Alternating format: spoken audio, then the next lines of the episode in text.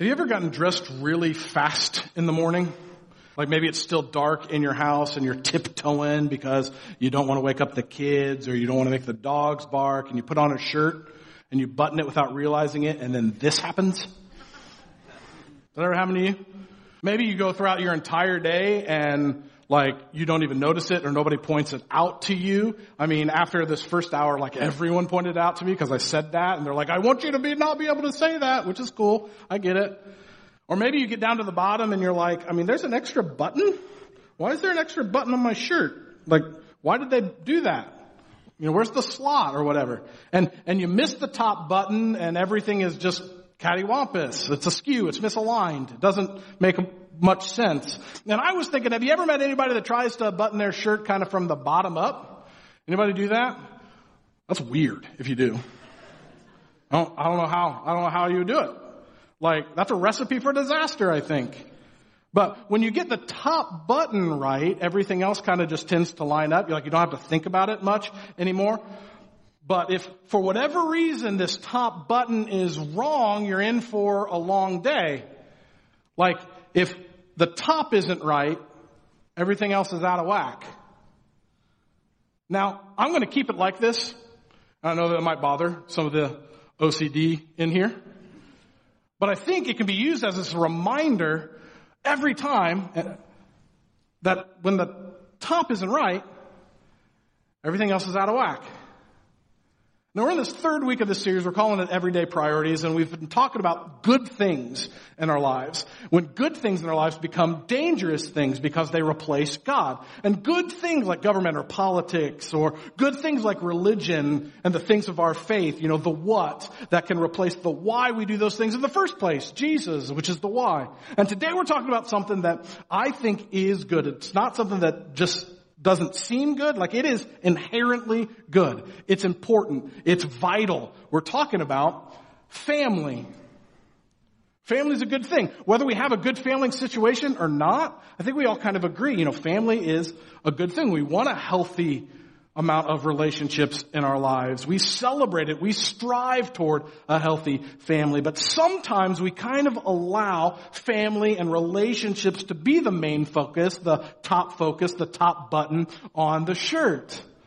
And even though it's an amazing thing, or it can be, it replaces God. And then everything else is out of whack because when the top isn't right, everything else is out of whack. And we've been using 1 John 5, 21 to kind of help us remember this definition of idolatry. Here it is. Dear children, keep away from anything that might take God's place in your hearts. Anything that becomes the top button in our lives, if it's not God, is an idol. Here's kind of our definition of idolatry. An idol is anything that replaces God, including good things, including family. An idol is anything that replaces God at the top. And maybe you're thinking, I mean, wait, wait, wait, wait. Like, shouldn't I love my kids? Like, shouldn't I love my parents? Shouldn't I love my spouse, love my family? And you are 100% absolutely right. As a matter of fact, that's why this is so important. It's precisely because a parent should love a child or a child should love a parent and so on and so on and so on that these relationships can become kind of that top priority. We're doing what we are supposed to be doing. We simply don't realize sometimes that we've gotten things out of order. Now, I'm a pastor, which means I like statistics and studies. This just comes along with the gig, I think. But there was a study done by a research company a couple of years ago called Barna Group, and they asked a thousand people to choose their most important relationship. How would you answer the question? Like, what is your most important relationship? Like, deep down, if you're being honest, what's the relationship in your life that's the most important to you? Let's go through just a little kind of thought exercise to help us. What relationship do you think the most about? What relationship do you talk the most about? Do you worry the most about? Do you post about the most? You work on the most? You celebrate the most. Like, which is the most important relationship in your life? Now, here are the results of the study. In this study, seven out of ten people chose family over God. One out of three said their entire nuclear family is more important than God. So like one individual in the family might not have been, but you add them all up, yes, it's more important than God. 22% named their spouse as their most important relationship. 3% their parents, 2% a friend. 19% named God. Not quite 2 out of 10. So what's your most important relationship? How, how, would you answer? Because when the top isn't right, everything else is out of whack. And when the top isn't God, I think it leads us towards some unhealthy things. But when the top is God, that doesn't mean you don't need to love your family anymore. What it means is when the top is God, then everything else falls into line. The love for our family becomes greater, healthier, better than it would have before. Now there's a story in the Bible that speaks to this in a way that kind of makes me uncomfortable if I'm being honest with you. I have a family. I have three kiddos. Asher, my oldest boy, he is eight. Eliza is five. My other daughter, Ainsley, is two. I always feel really good when I get it all right. Like, I think that's right. Yeah. And at first when I read this and I think about it just kind of in the context of family, just as a dad, like I don't really know what to make of this story. But I think if we dig down into the story, we learn a little bit about ourselves and maybe about things that we replace God with in our lives. Maybe we learn a little bit about God himself. Now this story comes from Genesis 22 and it's about a father and a son, Abraham and Isaac. Abraham's the dad, Isaac's the son. And this story is really about, I think, this question. Know, what's the most important relationship in your life? And what would you do if you were asked to prove it? So a little bit about this guy, Abraham. He's a pretty important guy in the Bible, actually. God uses Abraham to be the first person in a new nation that God is going to build. And it's a nation that God is going to lead and bless and use to kind of interact with the entire world. And it all started just with Abraham. So to make sure that Abe really trusted him, God tested Abraham. It's kind of like testing the foundation of your house. Like if it cracks, if it's crumbling, you don't want to build on it, right? So God tests good old Abe. And one way that God tested Abraham and his wife Sarah was to say he was going to provide a child for them. But Sarah couldn't have a child. And that was a big deal. That's a big deal. Now it was a big deal culturally then. And Abraham and Sarah, anybody know how long they had to wait? Anybody? 25 years. They had to wait 25 years for God to keep his promise. And eventually they passed this test and their son, Isaac, is born. And a little time passes. Isaac grows up a little bit, and then this happens. This is Genesis 22, starting in verse 1. Some time later, God tested Abraham's faith. Abraham, God called. Yes, he replied, here I am. Take your son, your only son, yes, Isaac, whom you love so much, and go to the land of Moriah. It's a little ways away. Go and sacrifice him as a burnt offering on one of the mountains, which I will show you. And if I'm Abraham, I'd be like, excuse me, what? Like, what did you just say? This doesn't make any sense. Now, we know that this is a test.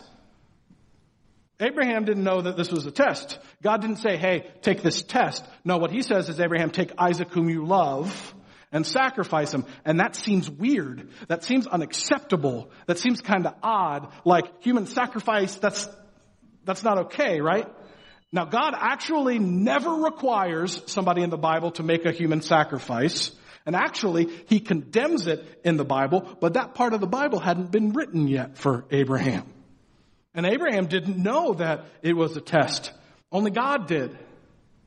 I think this kind of speaks to the heart of this because what's the most important relationship in your life? But what if you were asked to prove it? And God says it right there. This is what he says. He says, yes, Isaac, whom you love so much. God knew exactly how much Abraham and Sarah loved Isaac. They waited for him for 25 years. God knows exactly how much you love your kids or how much you love your boyfriend or girlfriend or how much you love your parents or whatever that most important relationship is in your life. He knows exactly how much you love them or how much you desire it to be healthy. Now I have an eight year old son, Asher. And I've been calling him for whatever reason. I started calling him my best bud when he was really little. I've been calling him that his entire life. And I cannot imagine the conflict in my heart if God said this to me, Adam, take your son, your only son, whom you love so much, Asher. I don't know. And that's the point, actually. See, the more we love something, the more capacity it has to be an idol. You know what fascinates me about Abraham? He was a super rich guy. Like, filthy rich. But God didn't really test him there. He didn't ask him to sacrifice his money. He didn't ask him to sacrifice his wife. Insert whatever joke you want right there. My wife goes to this church, I'm not touching it. God knew, though, that if there was anything that replaced God in Abraham's heart, it was actually this amazing gift from God.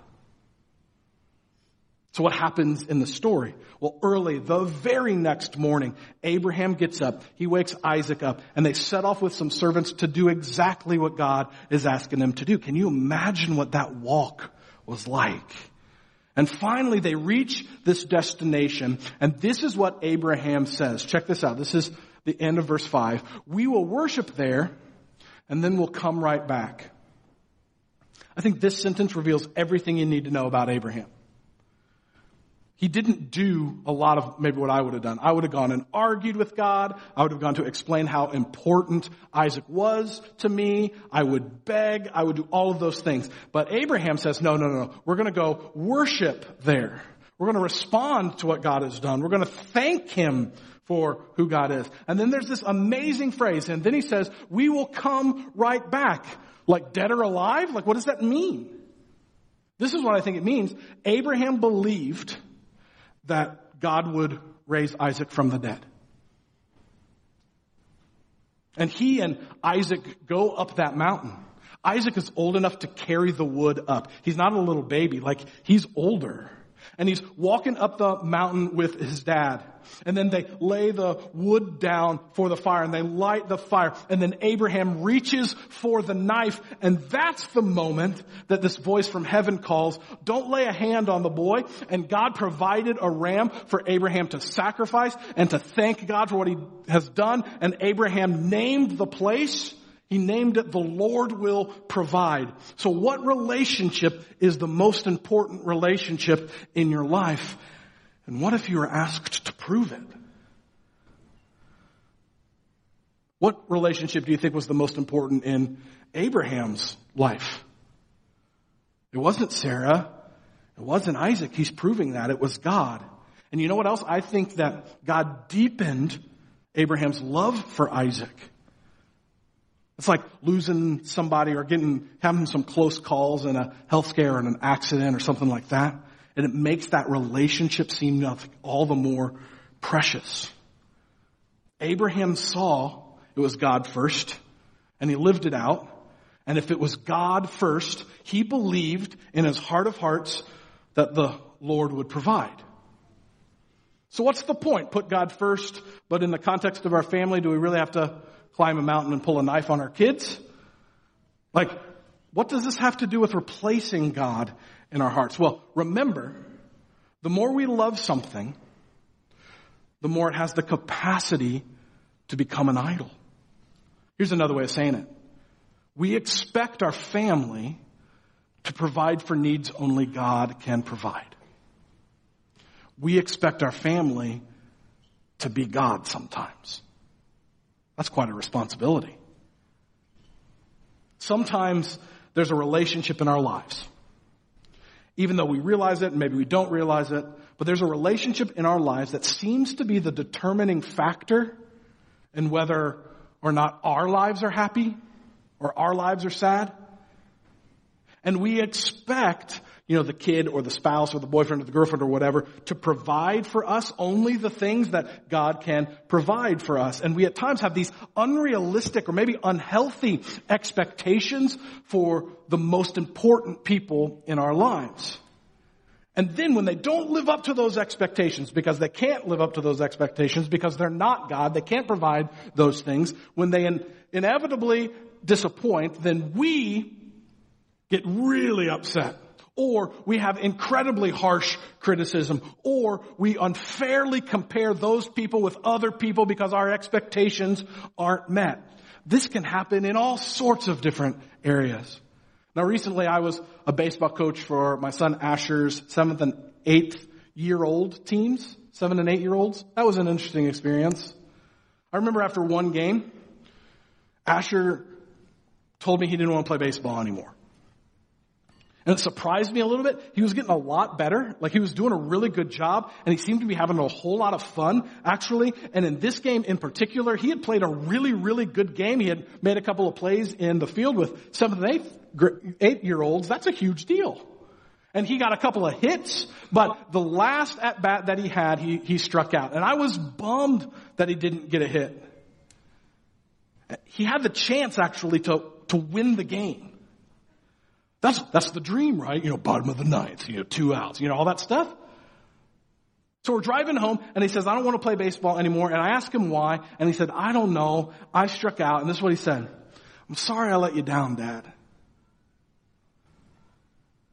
See, if we're not careful, we build our entire lives around someone else meeting the expectations we hope for them to meet.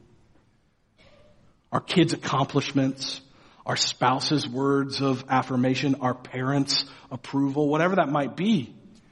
Those are all important things.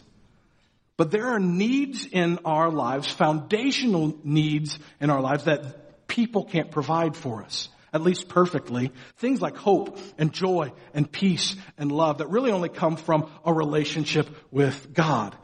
And we have these unrealistic expectations and then they're not met and then we meet with disappointment or despair or dysfunction. Only God can provide for what we need. The Lord will provide. That's what Abraham says. So what's that most important relationship in your life? Because I think your answer, your honest answer, your real answer to that question is pretty foundational. And it's helpful to see where we might be replacing God. So here's the answer that I think becomes the top button on the shirt and puts everything else where it should be. It's just something simple like choose Jesus first. And the most important relationship we have in our lives is the one with Jesus. It isn't our spouse, our boyfriend, or whatever. It isn't our kids. It isn't our parents. It isn't friends. And we are intended God designed us actually to show love to those people in the context of Jesus, in the context of Him being our top button. And if our relationship with Jesus is in proper order, if we're putting Him first, if we're doing our best to put Him first, then we find that every other relationship in our life as we go down the line in our shirt starts to line up.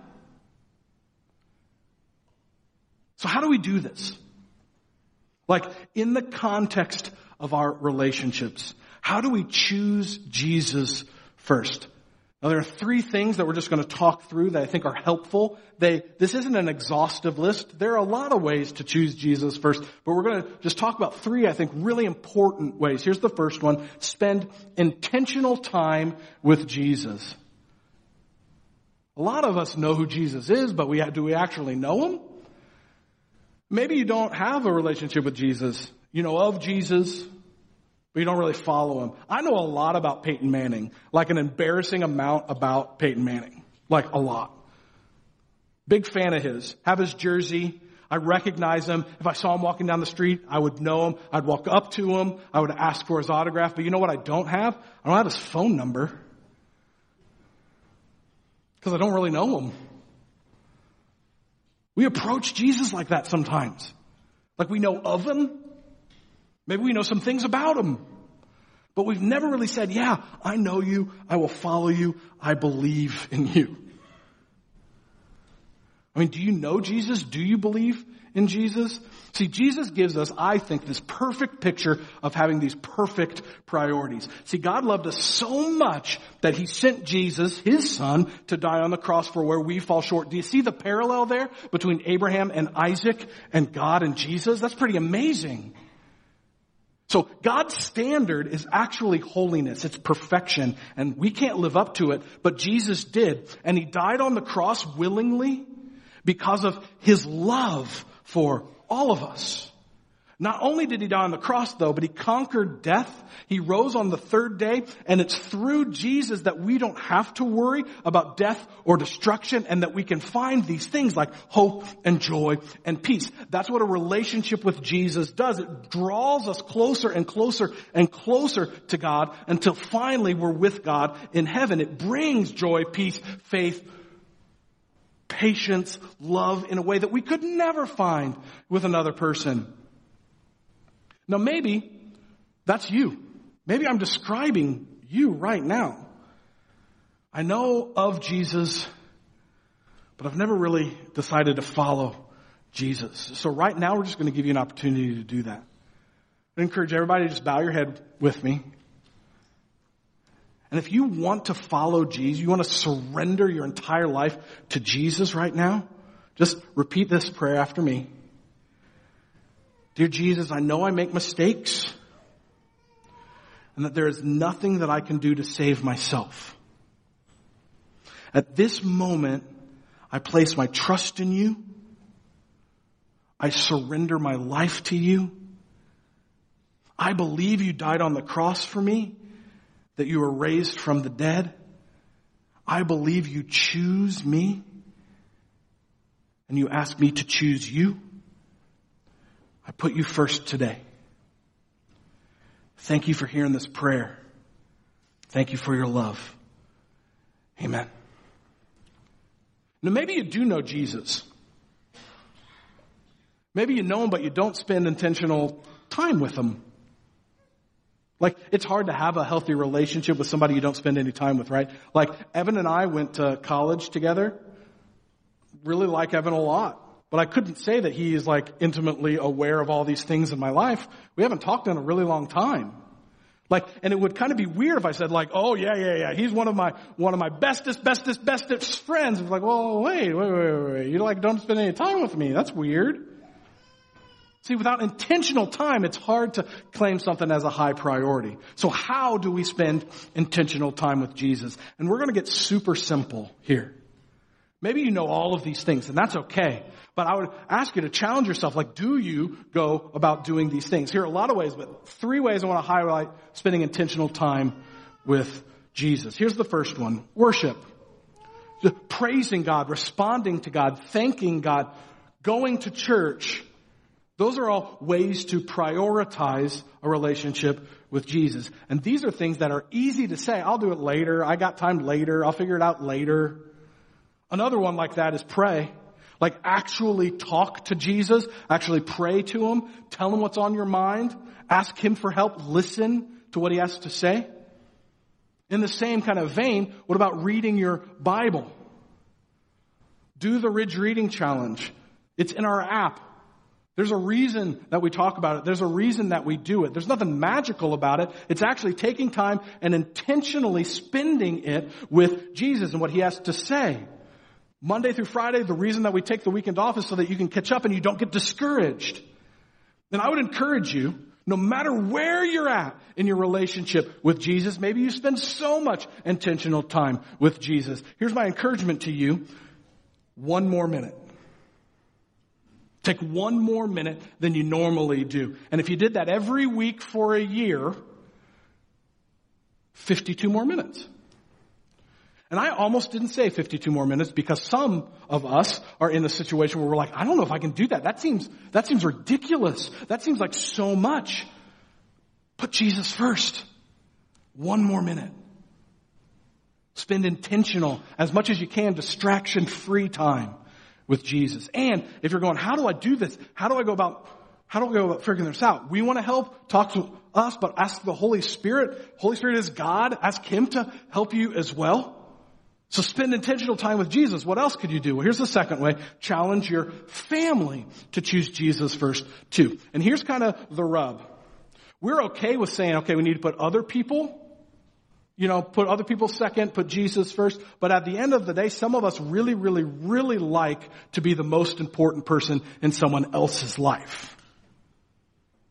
We want the kid to adore us, or we want the spouse to, to deeply desire us. We want the friend to can't live without us. We want to be really important. But if we're putting Jesus first, that fundamentally means that other people should put Jesus first too. So what does it look like for you to do that in the context of your family? Well, it's actually the same stuff we were talking about. Worship and pray and read. Worship with your family. Go to church with your family. Pray with your family. Not just at meals. One more minute. One more thing. Make it bigger. Read the Bible together. Do the Ridge Reading Challenge together. Download a Bible app and do a plan together. I'm going to add two more. Serve. Choose an opportunity here at the Ridge, in the community, whatever, and do it together as a family. Even something as simple as making like a, a meal for a meals team. People who kind of need meals and like let your kids help, not to the level that you'd give somebody salmonella or something, but let them help. And give. See, teaching our family and teaching our close relationships what it means to be generous, what it means to put Jesus first in all areas. Talk about why you give, what it means to you to be generous. Normalizing giving can be a huge way to challenge somebody in your family, those relationships to grow. So you're spending intentional time with Jesus and you're challenging your family to choose Jesus first. Here's a third one. It's an important one. Surrender to God the relationships that impact you the most. What relationship matters the most to you? Think about the sacrifice that you're willing to make for that person. Like we glorify that, don't we? Like we say, no, like we need to do that. That's important. Happy wife, happy life. We say those things. Now think about the sacrifice that you're willing or maybe unwilling to make for Jesus. See, choosing Jesus first doesn't downgrade everybody else in your life. It actually aligns everybody else in your life. If there's a relationship where you choose Jesus first and you make that top button right, everything else lines up. And some of us, myself included, we need reminded to surrender those relationships. So here's the way that you can do that. I'm just going to put a prayer right up here. You can say it right from where you're at. See, Jesus, I trust you to make me the person, the husband, the father, the pastor, the whatever, the person I need to be. I love these people dearly, but they will no longer be the meaning of my life. Only you will be. Amen. See, the more we love something, the more capacity it has to be an idol. The most important relationship we have in our lives isn't with all these other people. They're important, but it's really with Jesus. And when the top isn't right, everything else is out of whack. Simple concept, difficult to live out. Choose Jesus first. I'd like to pray for us. Heavenly Father, we come before you, and I, I admit to you, I confess to you that we don't get this right. I don't get this right. But we want to put you first. In every area of our life, wherever that is, just search our hearts right now and reveal to us, tell us where we are replacing you. Help us give it all back. Help us surrender. And if it's a relationship, even a good thing, a healthy thing, something we desire deeply, whatever that is, we just want it all to be yours. That you are everything. You are enough. And God, we thank you for the way that you love us. You love us so perfectly that even in the midst of our mistake, that we, that we are challenged to say, no, it is you first. that you loved us so perfectly with Jesus on the cross, that you've given us this example of what it means to put Jesus first. So we ask you for your help. Help us live this out in a way that changes things, that we stop finding, hoping to find what we need in anything other than you. We love you. We surrender to you. And it's because of Jesus and what he did on the cross that we pray today. Amen.